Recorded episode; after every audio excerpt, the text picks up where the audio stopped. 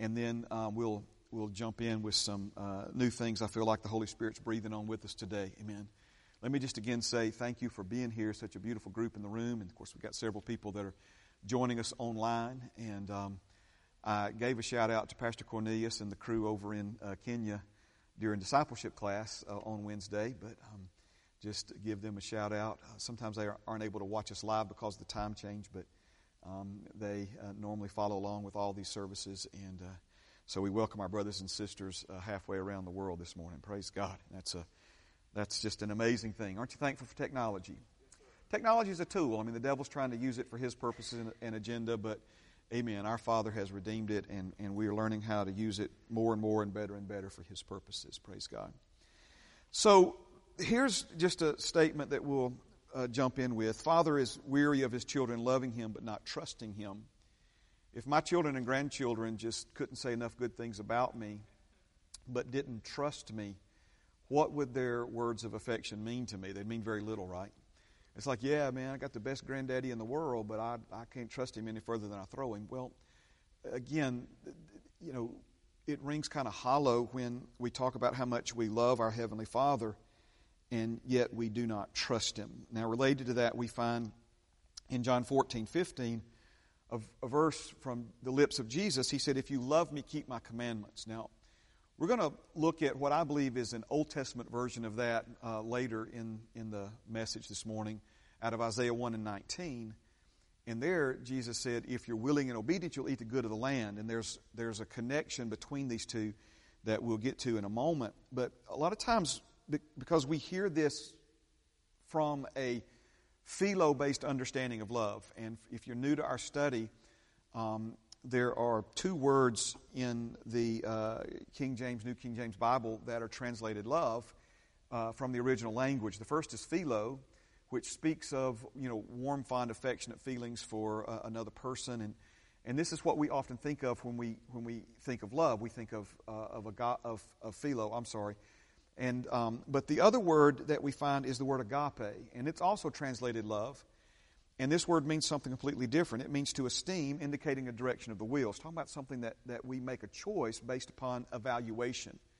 Um, so we talk about God being worthy, this, this is tied in with agape to where, you know, we determine his worth to us and then respond to him. Agape includes the ideas of obedience, duty, respect, devotion, service, and faithfulness. So, which one do you think Jesus used? He, he said, If you agape me, keep my commandments. Because we're so accustomed to thinking philo when we hear love, we're almost put off by, by Jesus saying, If you love me, keep my commandments, because uh, it almost sounds like he's manipulating us. You know, it's like, well, if you, almost like he's trying to guilt us into doing it, right? If you really love me, you would do this, you know. That's not what he's saying. That's not his attitude here. He's saying, if you agape me, now, I said there were two words that I wanted you to think of first when you hear agape and when you hear philo.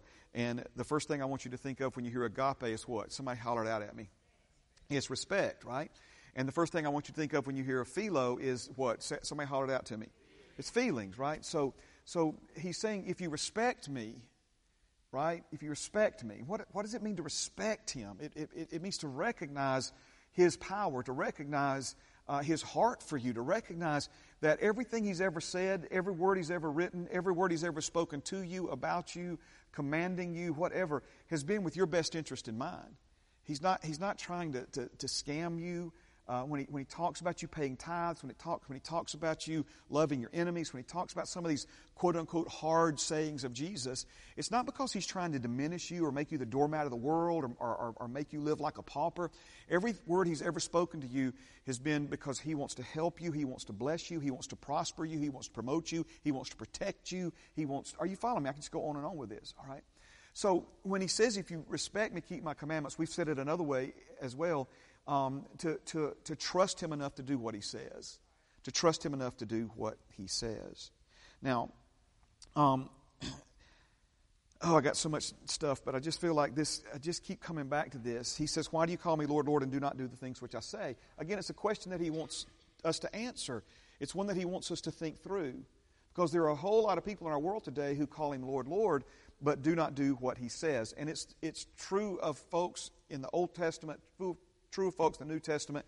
This has been a problem that Father has had with his children since he created Adam and Eve and put them in the garden? And the answer is very simple. We call him Lord, Lord because we have philo for him, and we do not do what he says because we lack agape.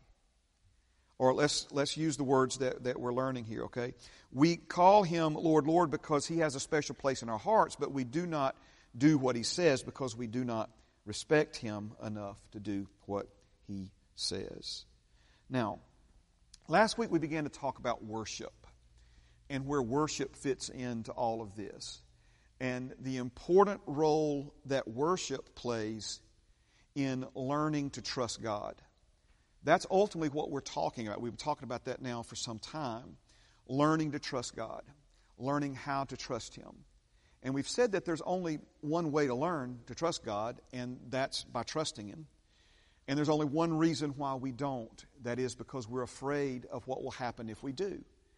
And so somewhere we've got to move the needle, so to speak. In other words, we've got to break out of leaning to our own understanding and trusting God more and more and more.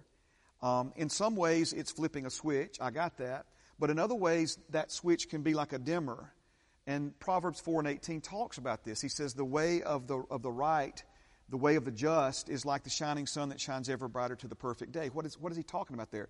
He's saying every step you take on the path God has for your life, the, the next step becomes a little more clear. It becomes a little more illuminated. It becomes a little more obvious. He says, unto the perfect day. The perfect day is when the sun is straight overhead, high noon, and where you're concerned, there's not even a shadow. And this is when the path for God has for your life has become perfectly clear. Now, I know if you're like me, you wish you could just reach over and turn the switch on, and all of a sudden you go from not having a clue to seeing everything perfectly clear. It, it, it, it's, it's, a, it's a progressive thing because it involves the renewing of the mind, and if the mind's ever going to be renewed and reconditioned, we're going to have to cooperate with God in the process of doing that. I'm not necessarily here to preach on that this morning, but when we talk about going from leaning to our own understanding to trusting in the Lord with all of our heart, okay, um, we see that that comes in, in, in a progressive work, in an incremental work. Amen? L- let me just try to show you this in your own life. Do you trust Him more today than you did two years ago or two months ago? Yes, but do you trust Him as much as you need to? No. See, we, we, we've still got room to grow in this.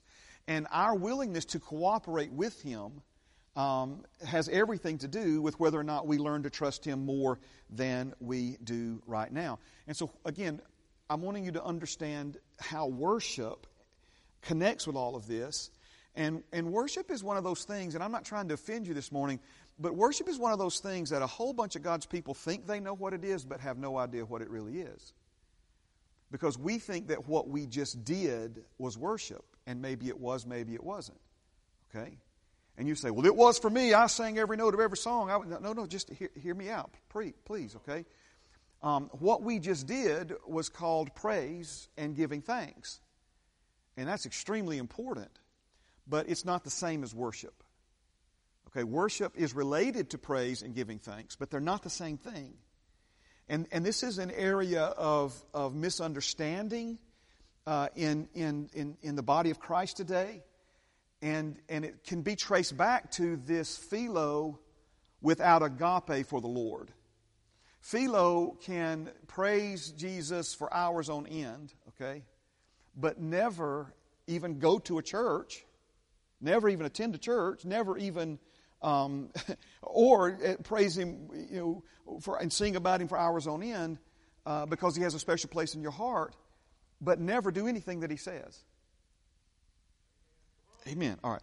So, so Matthew 15 and 8, eh, Jesus said it this way. He said, These people draw near to me with their mouth and honor me with their lips, but their heart is far from me, and in vain they worship me, teaching as doctrines the commandments of men.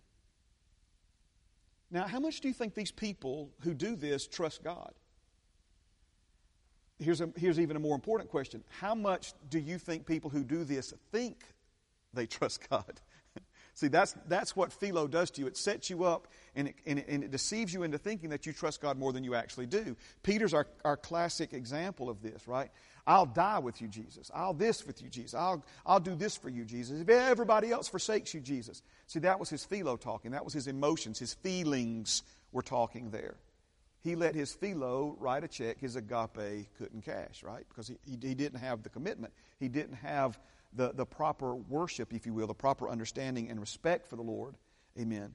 And, and I know I mentioned this, and I, I don't want to go too far down this road, but I need to correct an error I made a few weeks ago because the Holy Spirit corrected me on this. Do you remember when, when Jesus asked Peter, Do you love me more than these? And, and there's great debate is whether he's talking about the fish and, and actual fishing or if he's talking about the other disciples who were present. And I told you I tend to lean towards the fish instead of the disciples because Jesus wouldn't do that. Holy Spirit corrected me on that. He corrected me on that. He said that he said Jesus was absolutely talking about the other men there, and I said, "Well, Lord, that I just don't sound like something Jesus would do." And and here's what he showed me. He said every time he bragged about how much he loved Jesus, he was insulting those other men's commitment. Every time he talked about his love for Jesus, he did so in the context of it being greater than all the other disciples. Are you seeing this, right? So, in a court of law, the judge would say to the attorney, You open that door.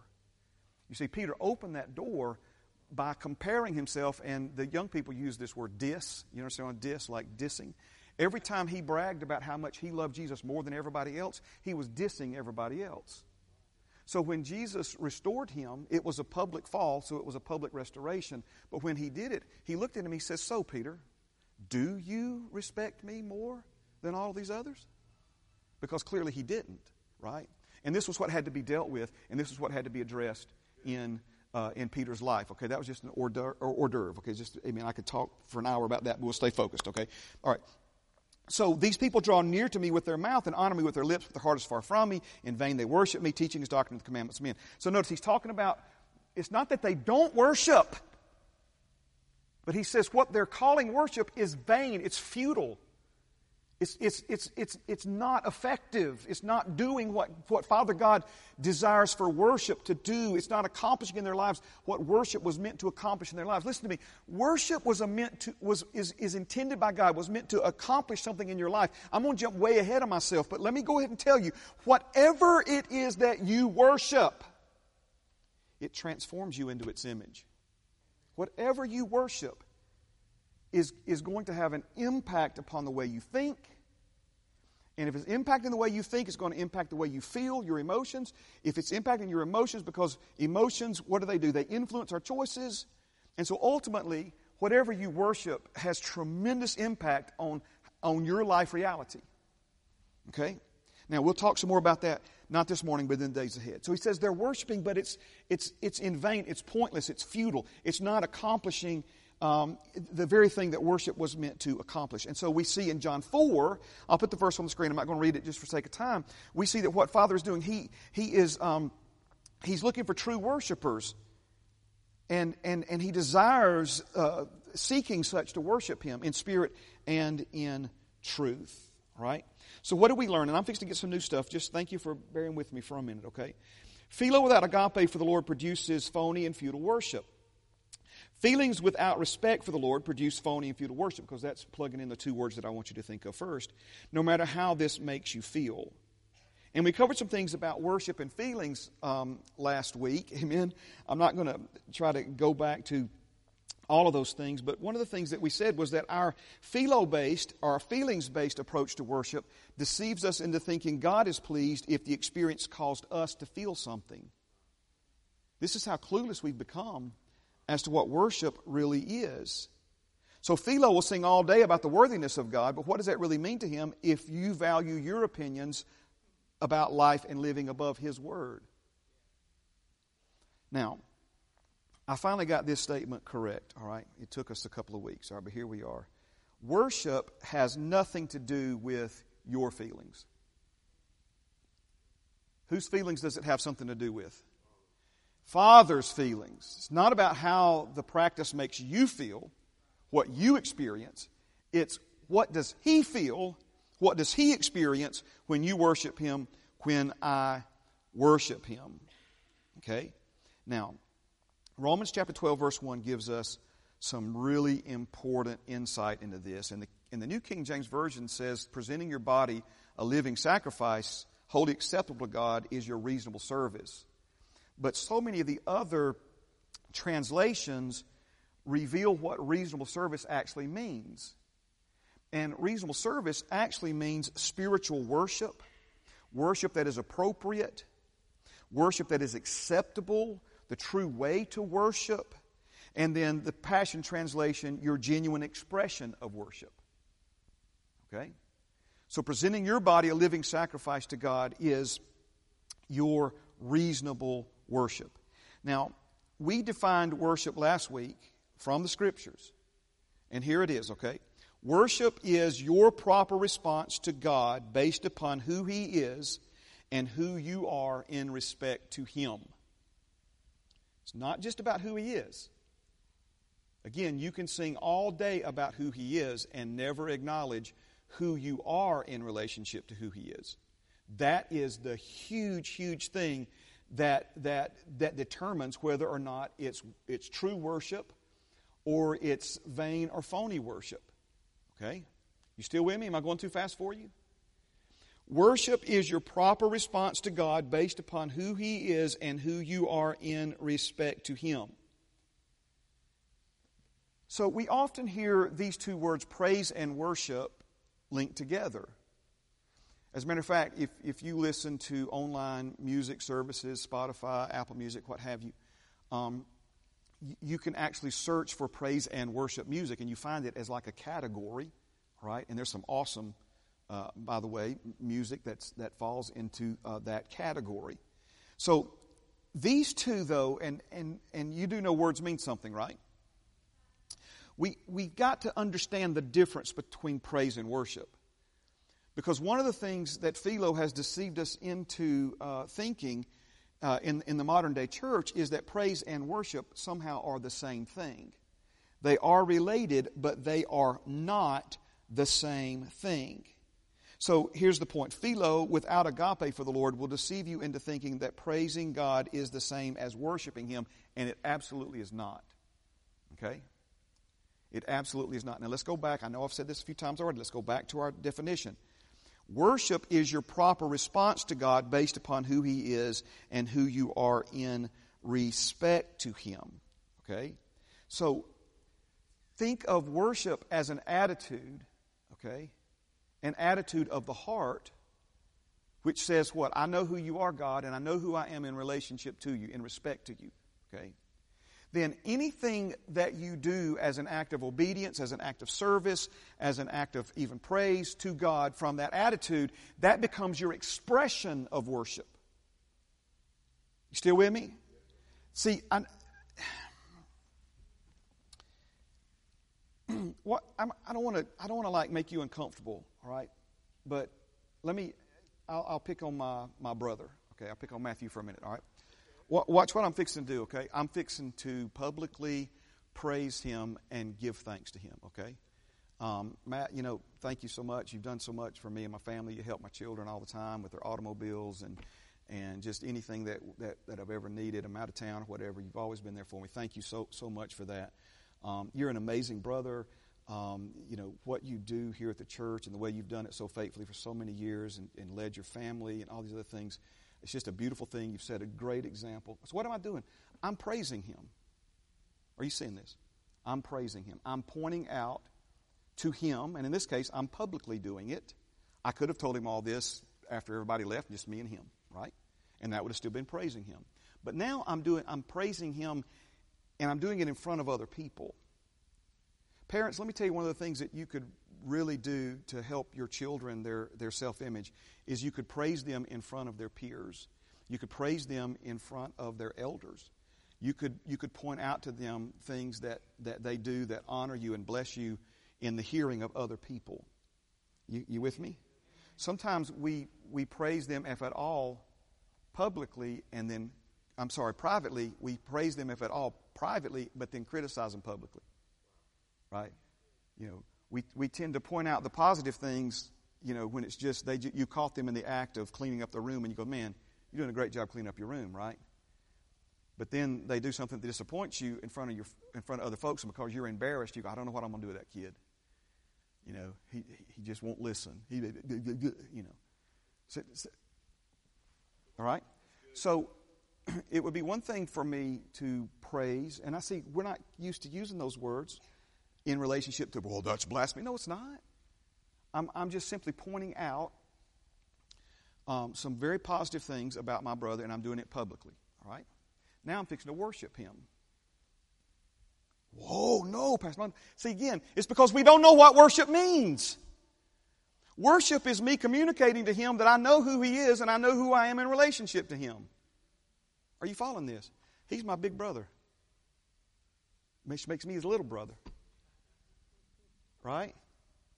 Now, if you're a little brother and have a big brother, you, you understand what that relationship looks like. Amen. Right? Sometimes I, I annoyed him uh, out of his mind. Um, and, and sometimes uh, we were rough and he was bigger and he won, but nobody else better mess with me. You follow what I'm saying? I could go on and on with this. All right. But watch this. I know who I am in relationship to him. Watch this now. Matt, it's an honor to be your pastor. It's an honor as your little brother to have a position of serving you as a pastor and for you as an older brother to respect me as that. But I also know that you're a prophet. You're a prophet to my pastor. And the Lord put us both in mama's womb to do what we do in this building, right? And, and because I know who he is and I know who I am in relationship to him, we have worked together long before Heritage ever started. We used to jump in his little 280Z and travel wherever anybody let us come, right?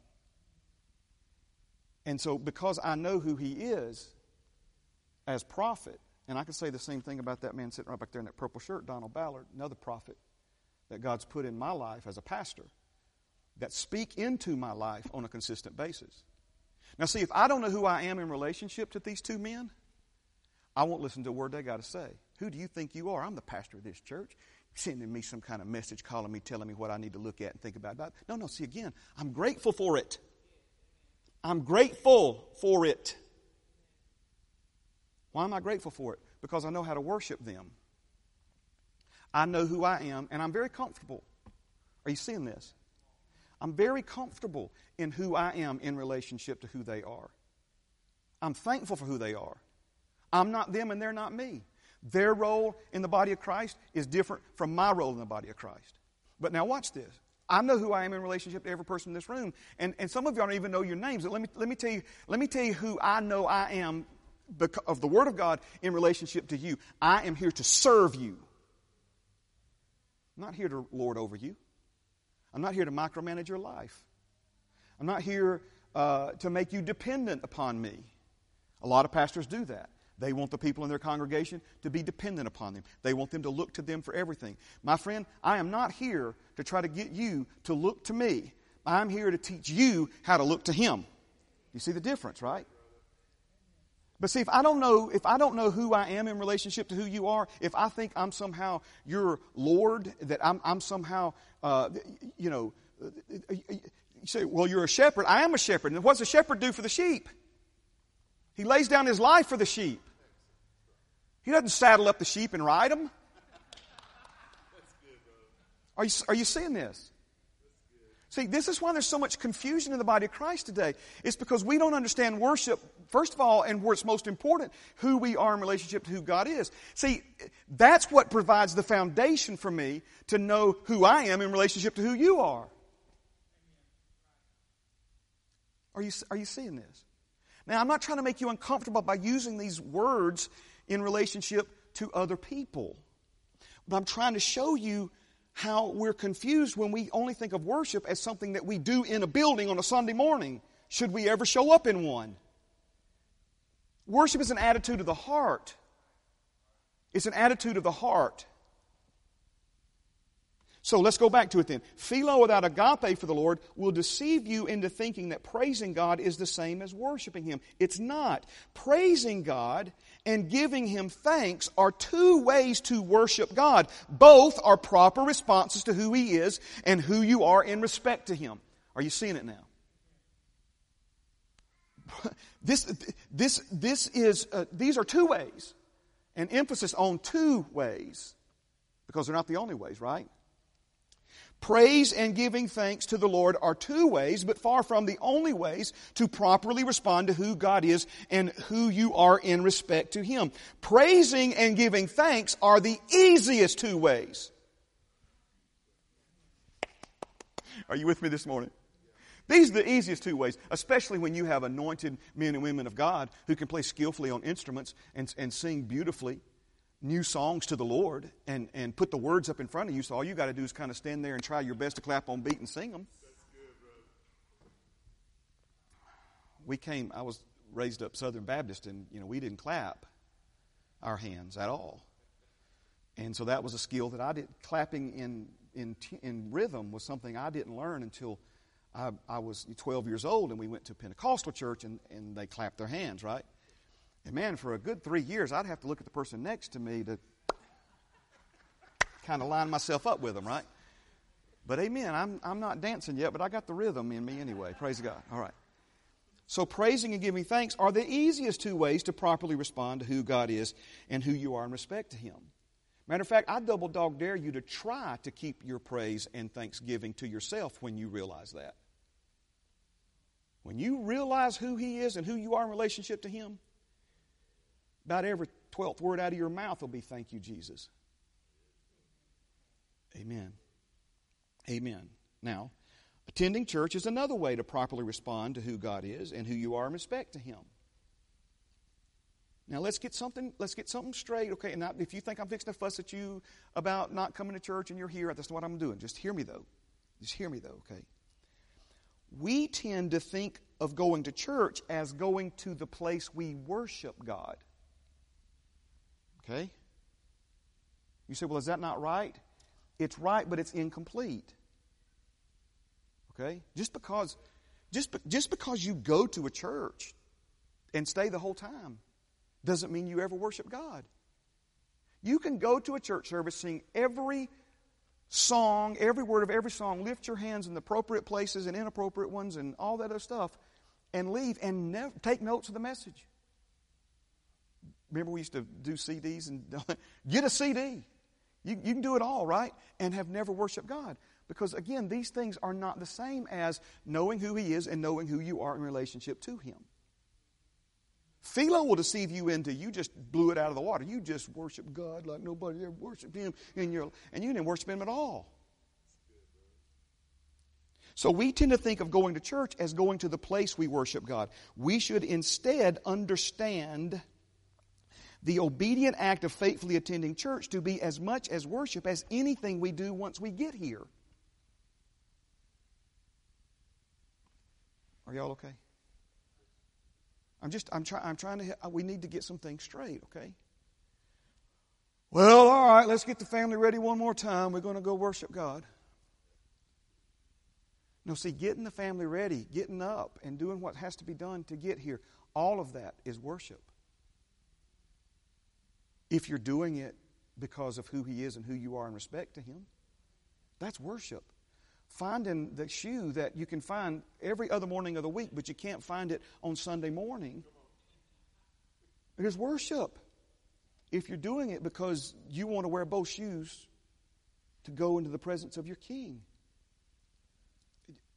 Amen. This, this one slide right here, if we'll understand this and practice it, um, it, it, it'll change the world and expedite the return of Jesus to planet Earth. Are you ready? 99% of all our worship should take place somewhere other than a building with a proverbial steeple on top. See, every, everything you do, right, can either be worship, it can be an act of worship unto God, right? Service unto Him. What's the alternative? Service unto yourself. Do you realize that you can serve other people and you serving other people can be an act of worship to God? If you serve those people, understanding who He is and who you are in relationship to Him, and then by uh, because you have that understanding, now what you do for others, you do as unto the Lord.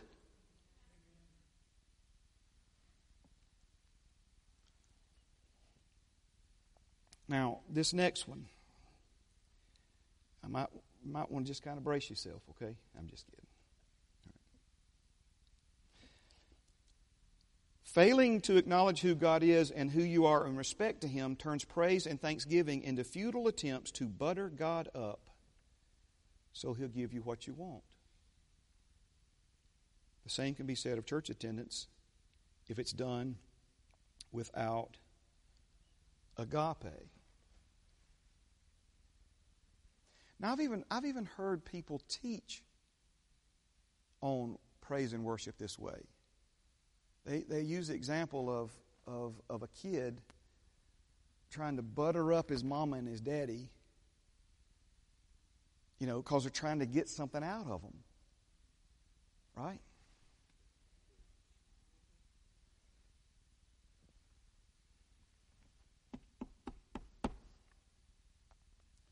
Now, listen to me. See, we got to get the worship part right.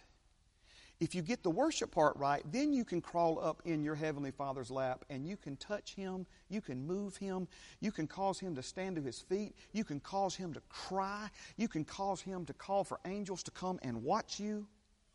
Okay?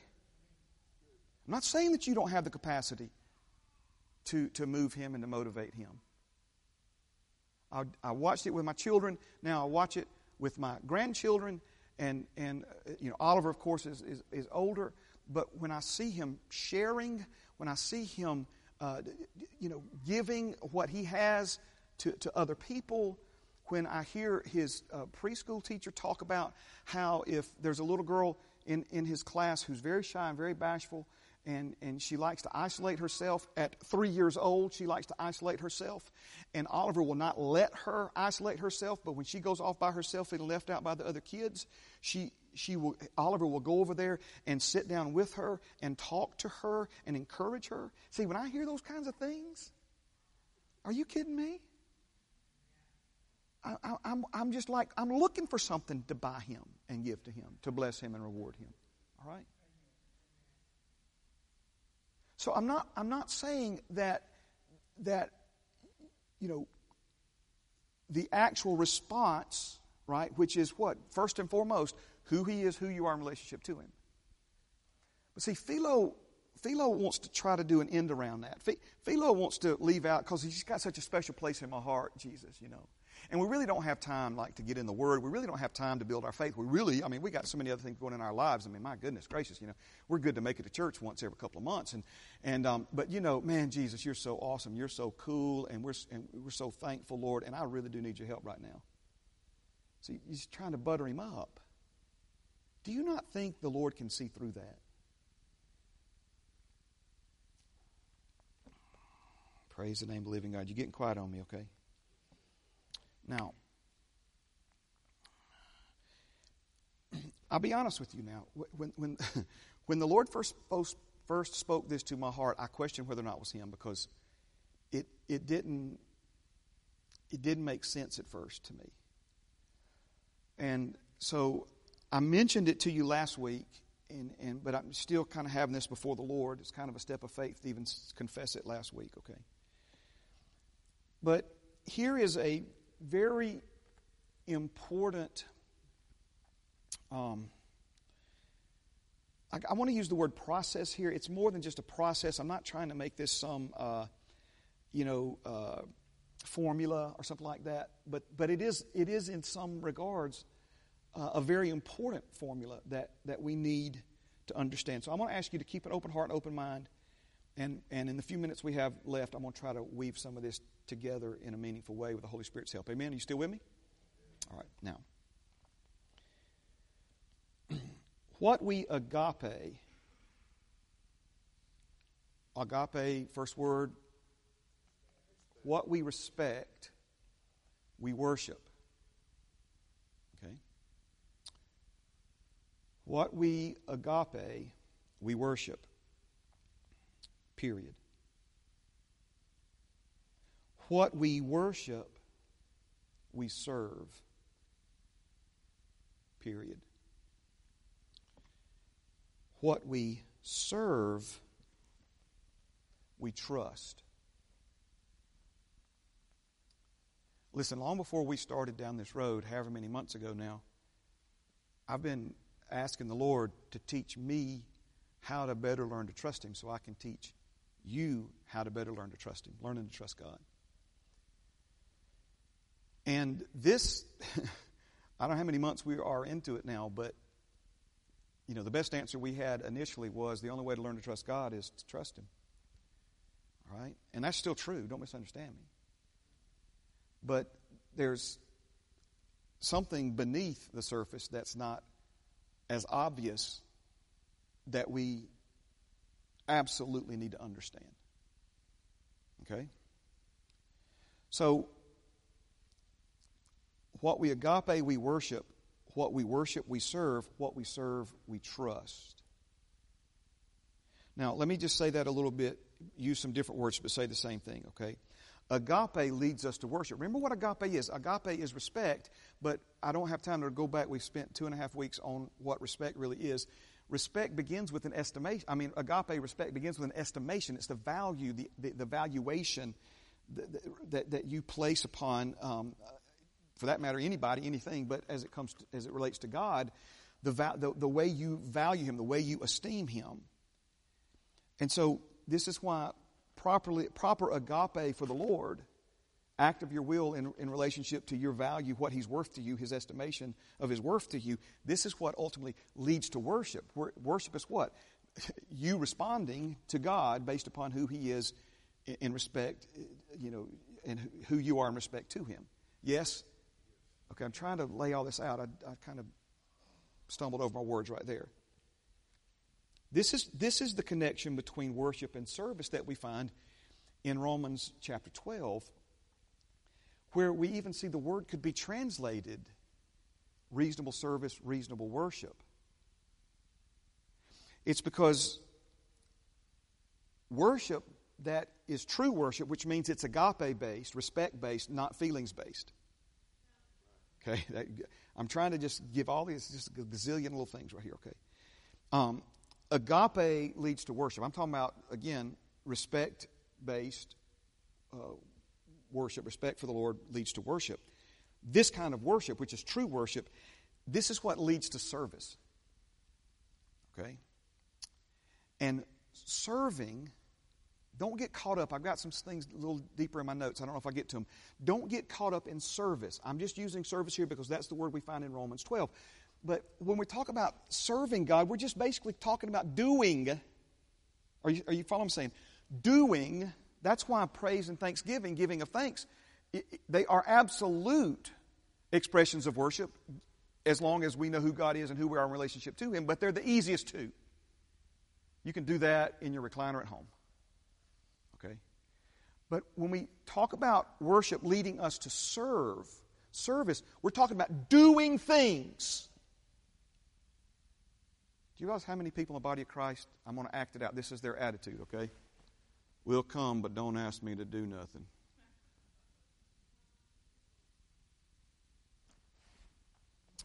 See, when it's respect based worship, that true worship is going to lead you, we could even say motivate you to service.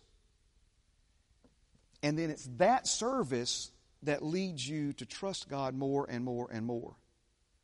Now, I want to show you what happens, though, because this is what's happening today in the body of Christ. If you take agape out of this and instead try to substitute feelings, philo, if you love me, if you agape me, keep my commandments. If you try to take agape out of this and insert philo in its place. And this is, this is what's happening today. This is why philo without agape for the Lord is one of the greatest problems in the body of Christ today. I'm convinced of it. I am convinced of it. I'm convinced of it. Okay. Everybody talks about declining church attendance, declining church membership. We're entering into the post-relevant era of the church, blah, blah, blah. Let me, let me tell you what, let me tell you at the heart of all of that, there's all kinds of people today that Jesus still has a very, because again, the, the, it's so conflicting. It's so conflicting because you ask people about Jesus and this and that. Oh, yeah, yeah, yeah, yeah, yeah. You go to church. Oh, no, I ain't been to church in years. See, they have a special place. Jesus has a special place in their heart. Philo. Don't respect him enough to go to church like you ask them to, or do anything else like you ask them to. This is the, this is the problem that has to be corrected. And at the heart of this, then, is an effort to, to substitute philo for agape. But when you do that, it throws the whole thing off. And it's why we fail to connect what we serve to what we trust.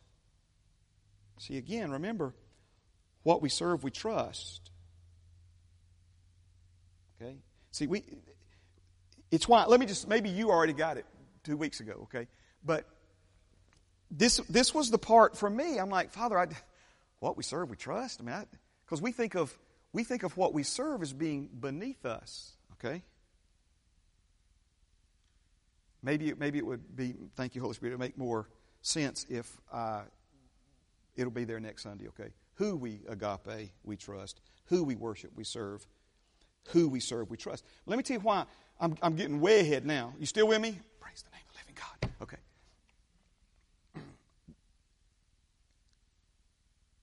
You know, according to Jesus, according to Jesus, right? If we're not devoted to Him, anybody remember what He said? Because you can't serve two masters, right? Anybody remember what that other master was? Mammon, which is a, a, a, a, a God that embodies money.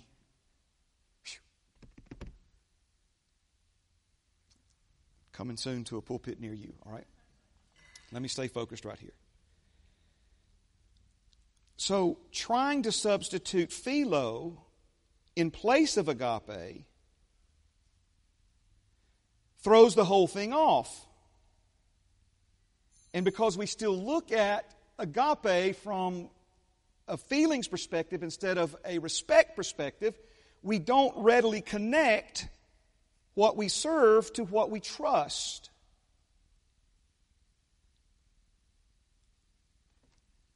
So let's walk it through. Philo leads to vain, feelings based worship because our true respect and devotion are elsewhere.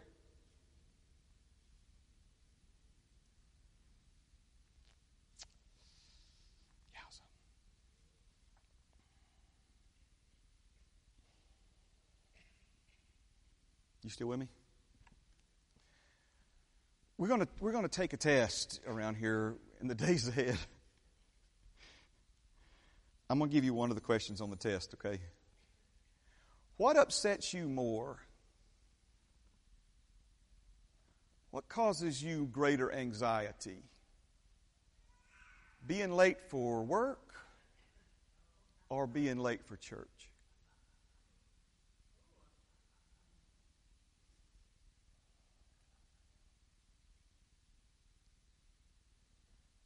We'll leave that alone for now.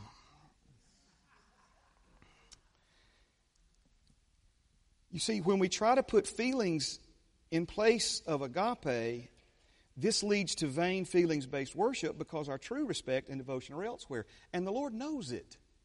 You're not fooling Him. He's not trying to drop a hammer on you, but you need to know you're worshiping Him in vain. Okay? Now, let's follow it through. Feelings based vain worship leads to serving God from a position of guilt, self righteousness, or not at all.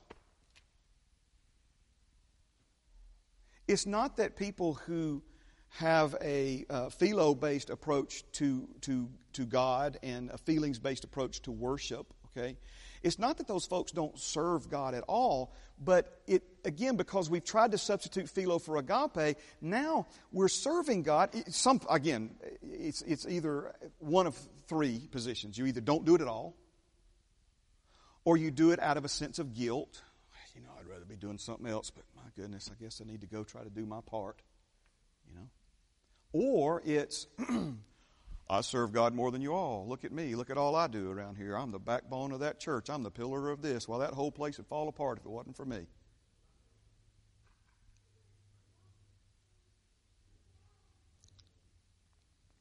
So now, what? You still gonna love me when I'm finished? All right. So philo without agape for the Lord has turned serving the Lord into nothing more than coming to church. As for me and my house, we will serve the Lord at least two Sunday mornings a month when we can make it. It's not serving God.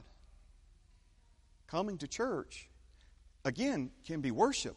But when we talk about serving God, we're actually talking about serving God. We're actually talking about doing something for Him or for somebody else as unto Him. Do you see why philo without agape for the Lord is the greatest problem facing the church today? Now, I'm, I'm, I'm just I'm trying to walk you through some things. Like, yeah, but if we if we commit to serve, then we have to be there. The dilemma of trust is control, right? if I actually signed up to help and do something, then, you know, if I woke up on a Sunday morning and wanted to go fishing, I'd, you know.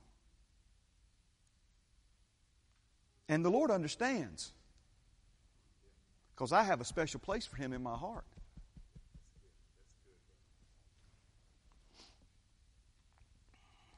So, serving God out of guilt or to be recognized by people can actually cause you to resent the Lord instead of facilitating your trust in Him.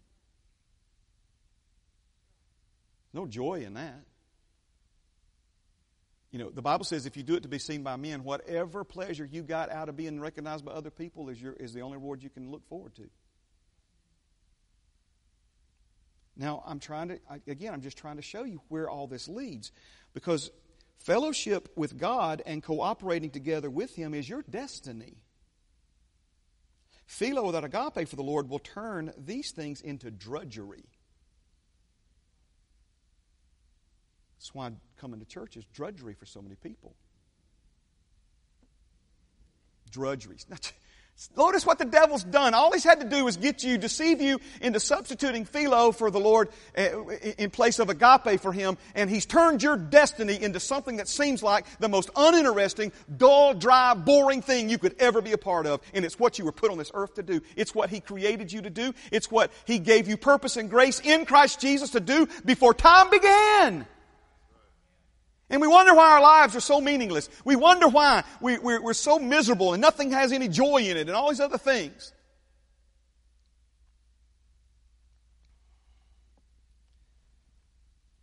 Let me try one more way, and I'm going to reverse it now.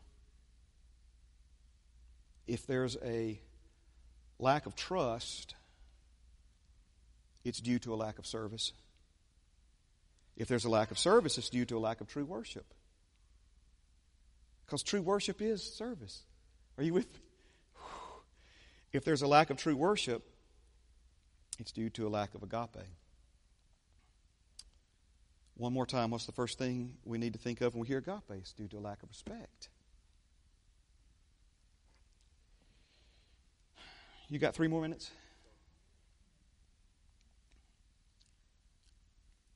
So don't overthink service.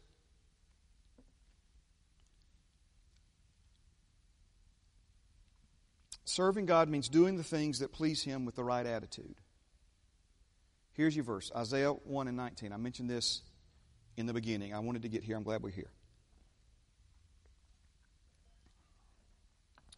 Isaiah 1 and 19, he says, If you are willing and obedient, you shall eat the good of the land. You don't even have to believe there is a God to know you want to eat the good of the land instead of the bad of the land, right? We want the good of the land. We, we, we want um, the best that, that life offers us. We, we want the good things. Guess what? I got good news for you. Your Heavenly Father wants you to have, experience, and enjoy the good things. That's why we say good things coming. Jesus, Hebrews 9.11, is the high priest of good things to come. He's our high priest, and he is overseeing good things coming in our lives.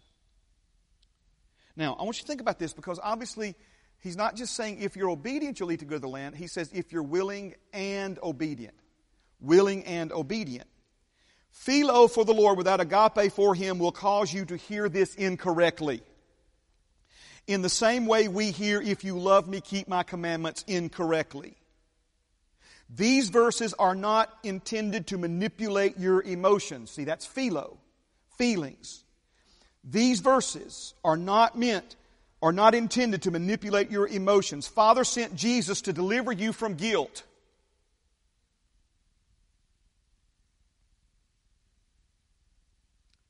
If you're sitting under people who are constantly using fear, guilt, and shame in an effort to motivate you to do what God has called you to do, run for your life. Jesus bled to death naked on a cross to deliver you from fear, guilt, and shame. Those things are not in my toolbox. If you're waiting for me to make you feel guilty to get involved in the work of the ministry here at Heritage Christian Center, you're going to wait until you hear the trumpet sound or I preach your funeral. I'm not here to shame you. I'm not here to guilt you. I'm not here to, to scare you into doing it. Father's not pleased by that, and so what's the point? Not doing you any favors by doing that. Father sent Jesus to deliver you from guilt. He's not trying to guilt you into listening to Him and doing what He says. Philo, without agape for the Lord, will cause you to hear this as, are you ready? This is how so many people hear this, that God is saying, look, if you'll just do this for me, then I'll do that for you. If you would just please this one time do this for me, then in exchange, as a trade off, I'll do this for you. And I won't ever ask you to do anything for me again.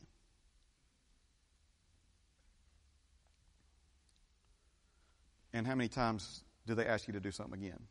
Right. If you just do this one thing for me, our Father's not a beggar.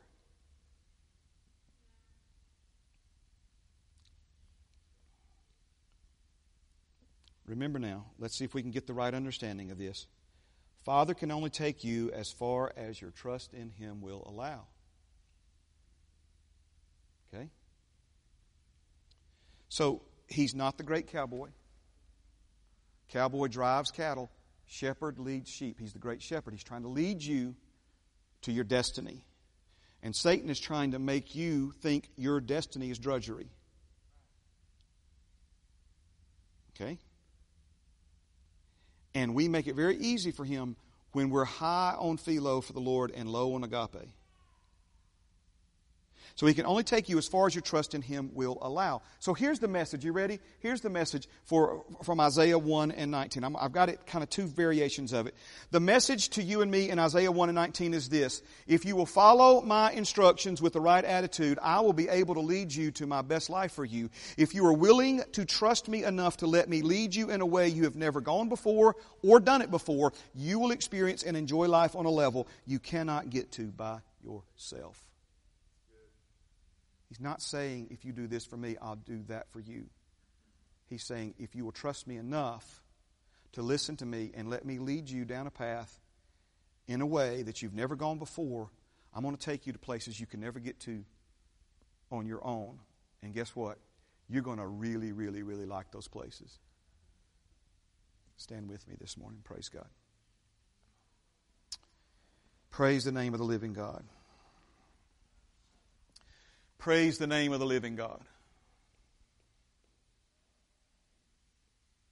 So remember now, giving God a place in your heart is not the same as giving Him a place in your life. Philo will give Him place in your heart. Agape gives Him place in your life. By a place in your life, I mean uh, uh, your agenda becomes his agenda. His agenda becomes your. You follow what I'm saying? That's what we mean by place in your life. Praise God. Hmm. Father, we come before you this morning, thanking you, sir, for the correction that you're bringing to our lives by way of your Holy Word and your Holy Spirit. Father, certainly from our best efforts, we, we have tried to worship you, but now, Lord, you're you're really helping us understand what worship really is and, and how to go about it, and that it's more than just something we do when we're in this room. Father, I thank you for increasing our understanding and our awareness of who you are. And increasing our understanding and awareness of who we are in relationship to you. Father, you're not trying to make us feel small. You're not trying to, to make us feel insignificant. Because who we are in you is big, it's very significant. It's the significance that, that every person on this planet is, is trying to obtain, is tr- trying to achieve, Father. Not trying to make us feel like ants or peons or nobodies. Lord, that's the devil's job. He's trying to trivialize us. But Lord, you're wanting to open our eyes to why it's so important for us to live our lives in worship to you, in service to you. All of these things will make trusting you so much easier to do, Lord. Father, I thank you for what you're doing in this family of faith.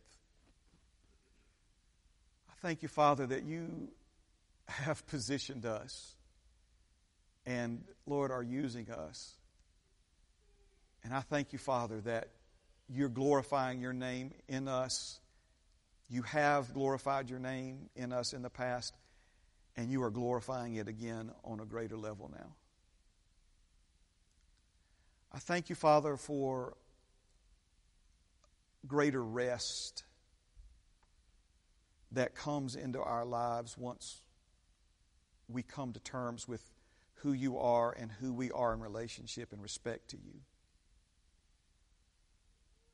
Father, that our lives are not our own to do with as we please, that we've been bought with a price, that you're our potter and we're your clay. You are so much more to us than a potter, and we are so much more to you than clay. But potter and clay is where our relationship began. Help us, Father, to never lose sight. It's not our place to accuse the potter of making a mistake. It's our place to understand the heart of the potter and to surrender and yield to your plans and your purposes for our lives. And I thank you that you're making from every, out of every one of us a vessel of honor, full of your power, full of your authority, full of your glory, Lord, full of your wisdom, the fullness of Him who fills all in all is the prophetic word you spoke over us through the Apostle Paul by the Holy Spirit. Growing up into your Son, Jesus, in all things. Father, we look to the week ahead. Thank you in advance for divine appointments that you've already circled on your calendar concerning each one of our lives. Help us to not miss those things, Father. Help us to not be so focused on worldly things that we miss the divine opportunities that you're placing in front of us. And Lord, we are ready to serve. In Jesus' name, amen and amen. Praise God. You go in peace. Know that you're loved. If nobody's told you that this morning, you are loved. Thank you again for being here. For those of you who jo- joined us online, have a great rest of your day. We'll see some of you Wednesday, if not before.